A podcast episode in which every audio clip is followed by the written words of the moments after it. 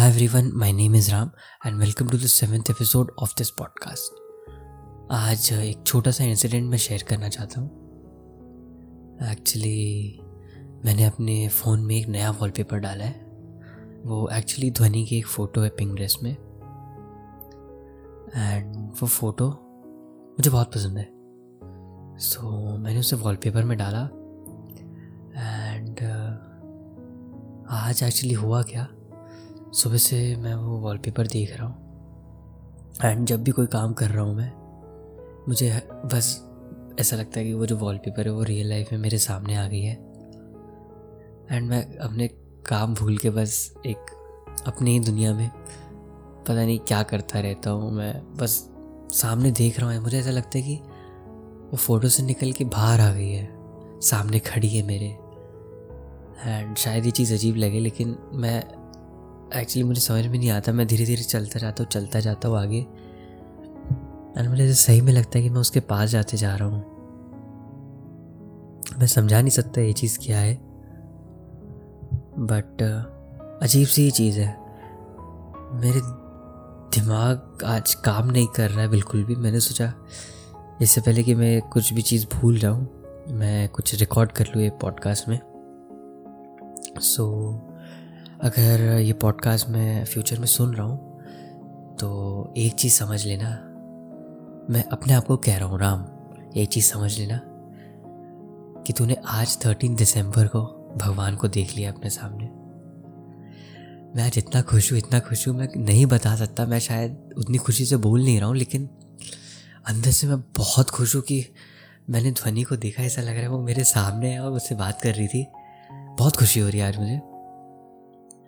But एक चीज़ है कि मैं बिल्कुल अजीब सा ही हो गया था जब मुझे से दिख रही थी सामने। समझ में नहीं आ रहा था कि है कि नहीं। मतलब मुझे पता था कि वो सामने नहीं है। बट वो लग रहा था कि वो सामने है एंड आई थिंक वही चीज़ मेरे लिए बहुत है एटलीस्ट फॉर नाउ अभी मैं मिलने नहीं जा सकता उससे। बट आई थिंक अगर वो मुझसे ऐसे मिलना है तो then it's okay totally fine मैं ऐसे भी मिल सकता हूँ उससे। आज मैंने कुछ पॉडकास्ट रिकॉर्ड करे एंड मैंने उसमें ध्वनि की बात की थी एंड उस पॉडकास्ट में मैंने बताया था कि ध्वनि मेरे लिए भगवान जैसी है एंड आई कांट बिलीव भगवान ने मुझे आज मिला दिया। मैं मैं कुछ नहीं बोल सकता तुम लोगों से।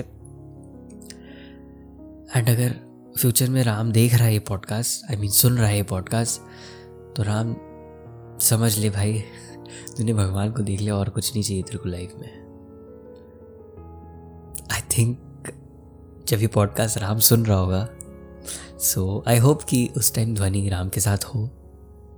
एंड आई बिलीव कि होगी उस टाइम तक। सो so, ध्वनि मैंने तुम्हें ऑलरेडी देख चुका है अब तुम्हें छुपने की कोई ज़रूरत नहीं है। तुम अच्छे से मेरे सामने आ सकती हो। And I really love you I hope तुम ये पॉडकास्ट सुन रही होगी। अगर तुम सुन रही हो तो बस ये जान लो कि मैं आऊँगा तुम्हारे पास। बिल्कुल आऊँगा डेफिनेटली आऊँगा।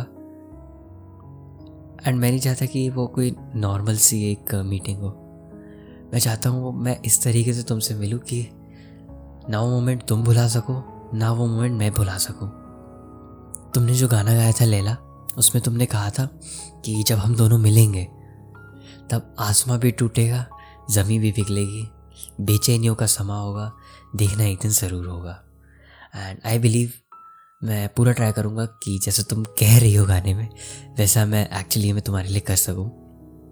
एंड अगर मैंने ये कर लिया तो आई थिंक दुनिया का सबसे लकी इंसान मैं ही होऊँगा।